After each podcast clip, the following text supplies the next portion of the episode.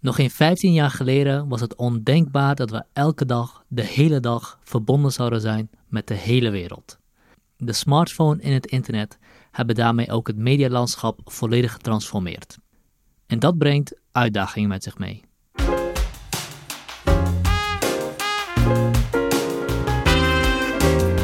Welkom bij Vogelvlucht, de podcast van de Wetenschappelijke Raad voor het Regeringsbeleid.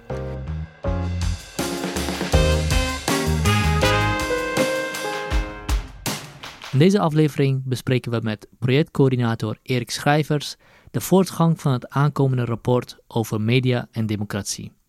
Welkom bij Vogelvlucht, Erik. Dankjewel. Jullie zijn op dit moment bezig met een rapport over media en democratie, maar er bestaat al een rapport over media en democratie van de WRR. Waarom is dit nieuwe rapport nodig? Er is in die tussentijd zo ontzettend veel veranderd in dat medialandschap dat we het belangrijk vonden om daar opnieuw naar te gaan kijken. En wat er dan veranderd is, is vooral de digitalisering. Eigenlijk is bijna alles digitaal geworden. We komen nieuws op een totaal andere manier tegen dan twintig jaar geleden. En dat heeft grote gevolgen.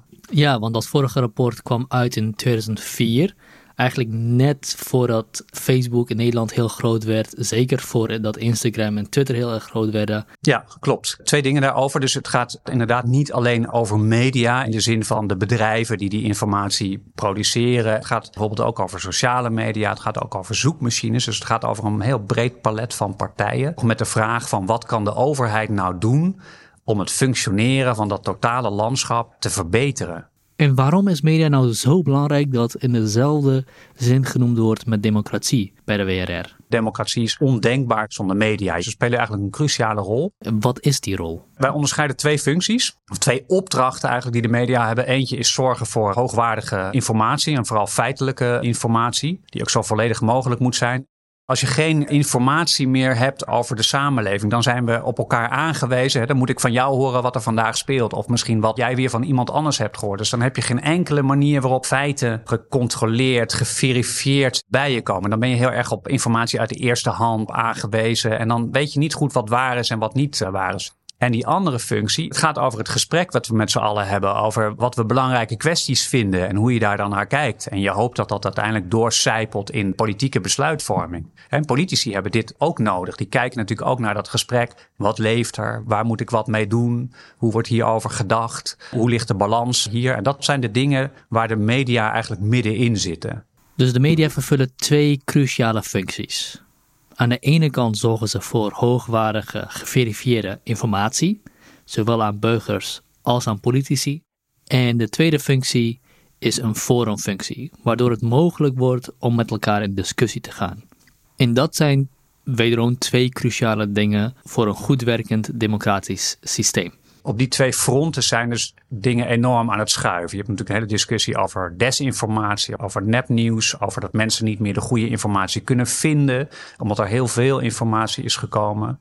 En als het gaat om dat forum, ja, dan zie je dat daar zich partijen in mengen. Hè? Buitenlandse partijen die je helemaal niet wilt hebben, die het debat eigenlijk infiltreren. En je ziet zaken als uh, ja, haatzaaien, bedreigingen die heel kwalijk uitpakken voor de kwaliteit van het debat en ook de bereidheid van mensen om daar überhaupt aan te willen deelnemen. Dus er staat druk op die twee functies van de media. Zijn er ook goede veranderingen?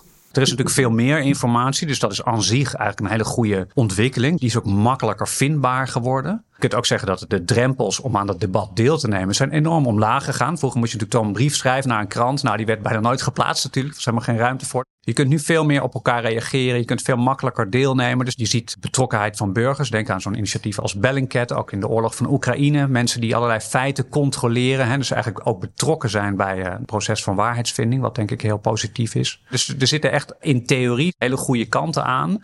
Maar hoe het in de praktijk uitpakt, ja, daar kun je echt vragen bij stellen. En wat wij willen zijn natuurlijk die goede dingen wat versterken en die kwalijke dingen dempen. Dus het versterken van de goede kanten en het dempen van de kwalijke is cruciaal.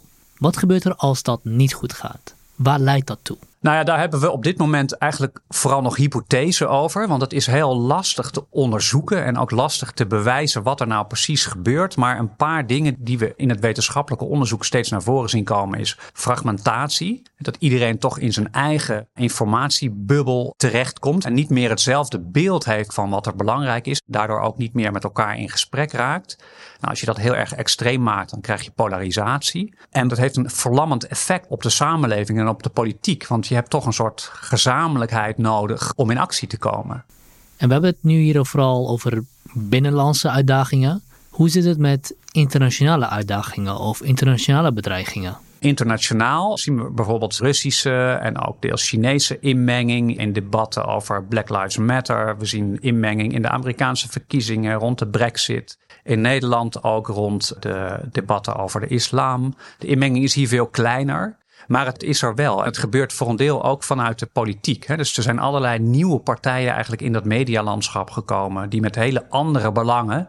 Dus niet met het belang om de feiten boven water te krijgen. Maar die dus met andere belangen daar informatie in stoppen. En daarop proberen te sturen. En hoe wordt zo'n debat dan geïnfiltreerd? Wat moet ik me daarbij voorstellen? Wat er gebeurt is dat er een schijn wordt gewekt, bijvoorbeeld met bots, hè, dat heet dan astroturfing. Er wordt een schijn gewekt alsof er een grote groep mensen is die bepaalde gedachten aanhangt. Maar die mensen zijn er helemaal niet. Dat is gewoon gesimuleerd. En dan lijkt het alsof er een maatschappelijke tweedeling is die er niet is. Het is dus duidelijk dat die twee cruciale functies van de media onder druk staan. Zowel de informatievoorziening als de forumfunctie. Wat hopen jullie dat het effect is van het rapport als het eenmaal uit is? Er gebeurt wel heel veel, hè? allerlei kleine initiatieven, maar weinig samenhang. Dus we proberen daar wat meer samenhang in te brengen. En mediabeleid gaat nu over een heel klein stukje van het medialandschap. Dat gaat over de klassieke media, over de kranten, over televisie. En daar zijn een heleboel partijen bijgekomen. Dus een van de dingen die we heel graag zouden willen, is naar het functioneren van dat bredere landschap gaan kijken. En dat mediaregulering een beetje wordt opgerekt. En wat meer toegesneden wordt op die bredere context. Want het is een beetje achterhaald. En ik heb begrepen dat jullie ook kijken naar de financiering van de media. Waarom? Wat we zien is dat er heel veel geld wegstroomt bij de klassieke media naar de grote platformbedrijven. Dus die hebben die advertentiemarkt naar zich toegetrokken. En dat is een groot probleem, want de traditionele media moeten het gewoon met minder middelen doen. En dat maakt het wel kwetsbaar. Dus je ziet concentratie als gevolg daarvan. Je ziet ook dat lokale en regionale media toch een beetje wegkwijnen en soms ook verdwijnen. Het is echt een zoektocht voor mediabedrijven op dit moment om nog te kunnen blijven voortbestaan nu die advertentieinkomsten een stuk minder zijn geworden. En wat zou daar bijvoorbeeld aan gedaan kunnen worden? Een van de discussies waar we naar kijken is wel om mediabedrijven wat meer onderhandelingsmacht te geven ten opzichte van de grote platforms. Een aantal landen heeft dat ook geprobeerd. Dat was heel lastig, want toen zeiden die platformbedrijven, Google en Facebook bijvoorbeeld, nou dan trekken we ons terug uit dit land. Ja, en dan dondert de hele informatievoorziening natuurlijk in elkaar. Nou ja, hier zie je de enorme afhankelijkheid die er in die 10, 20 jaar uh, gegroeid is en die heel lastig omkeerbaar is. Nu zijn jullie nog bezig met het onderzoek. Het rapport moet dus nog uitkomen. Laten we eens kijken naar het proces van zo'n rapport. Ik denk dat het voor luisteraars interessant is om eens te weten hoe jullie te werk gaan. Zou je ons daar iets meer over kunnen vertellen? Nou, er zit een heel groot deel literatuurstudie in. Want er wordt ontzettend veel over dit onderwerp geschreven. En dat probeer je toch op allerlei onderdelen in kaart te brengen. We spreken heel veel mensen in de wetenschap, maar ook echt mensen uit de praktijk. Hè, dus die bezig zijn met desinformatie, mensen van mediabedrijven, mensen die op het terrein van mediawijsheid trainingen geven. En dat verandert gaandeweg het project. Hè. Dus in het begin spreek je vooral de wetenschappers en daarna ga je toch wat meer met mensen spreken die in de praktijk zitten en die ook een soort gevoel hebben voor wat werkt en wat niet werkt. Dus jullie beginnen met te kijken naar de bestaande wetenschappelijke literatuur, de visie van experts. En we hebben hier natuurlijk voortdurend het gesprek met alle collega's, dus binnen het team en binnen de grotere organisatie. Dus we doen het eigenlijk ook met z'n allen, zo'n rapport eh, maken. Dus dat zijn een soort van tools die jullie gebruiken, waarmee rapporten vormgegeven worden. En als we chronologisch kijken naar een rapport, hoe ziet dat eruit? We hebben drie fasen in het rapport. Dus de eerste is het nadenken over uitgangspunten van het project. Dus over democratie. Wat is democratie? Wat zijn media? Hoe zit die digitalisering van de media in elkaar?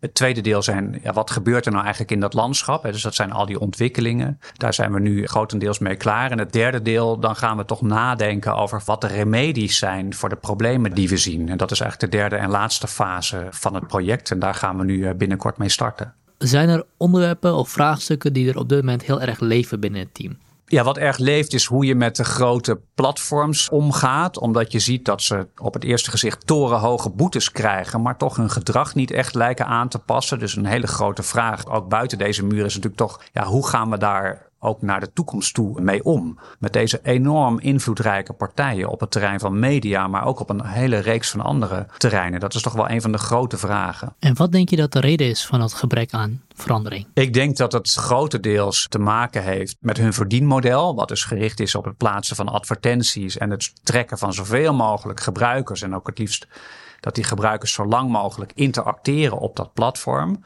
Dus alles wat daar wat van afhaalt, daar komt toch verzet tegen. Hè? Dus we hebben ook een enorme lobby in Brussel.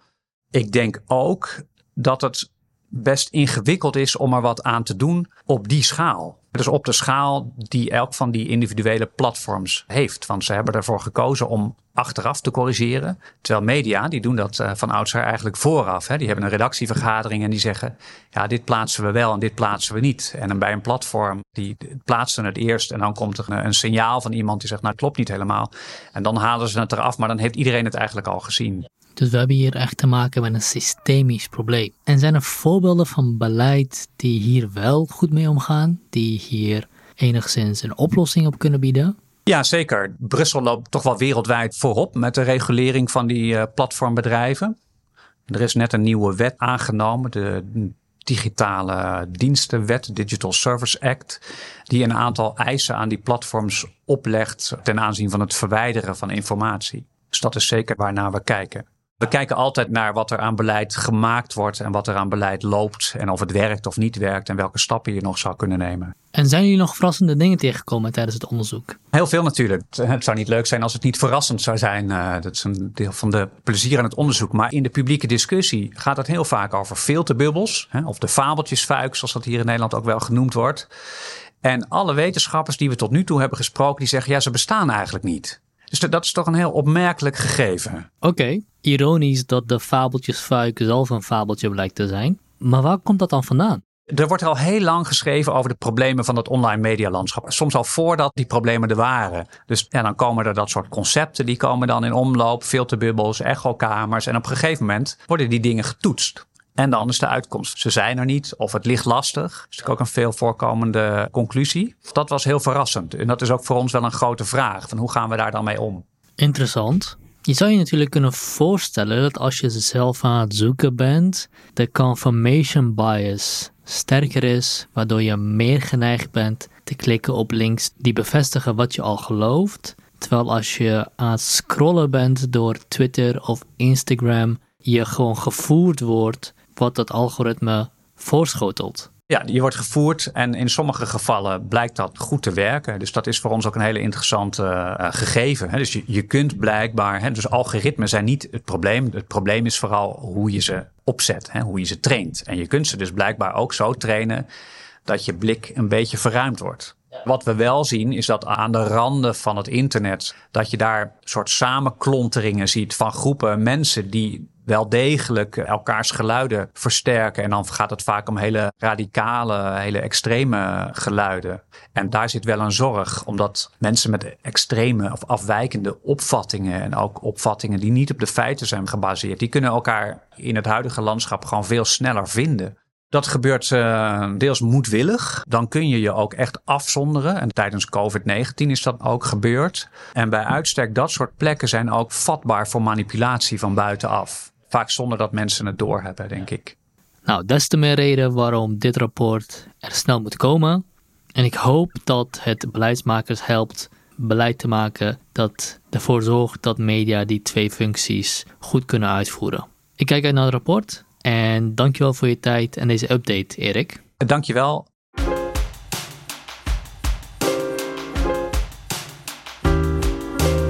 U heeft geluisterd naar een aflevering van Vogelvlucht, de podcast van de Wetenschappelijke Raad voor het Regeringsbeleid. Abonneer je of volg deze podcast op je favoriete podcast-app of ga naar de website wrr.nl voor meer informatie. Tot de volgende keer.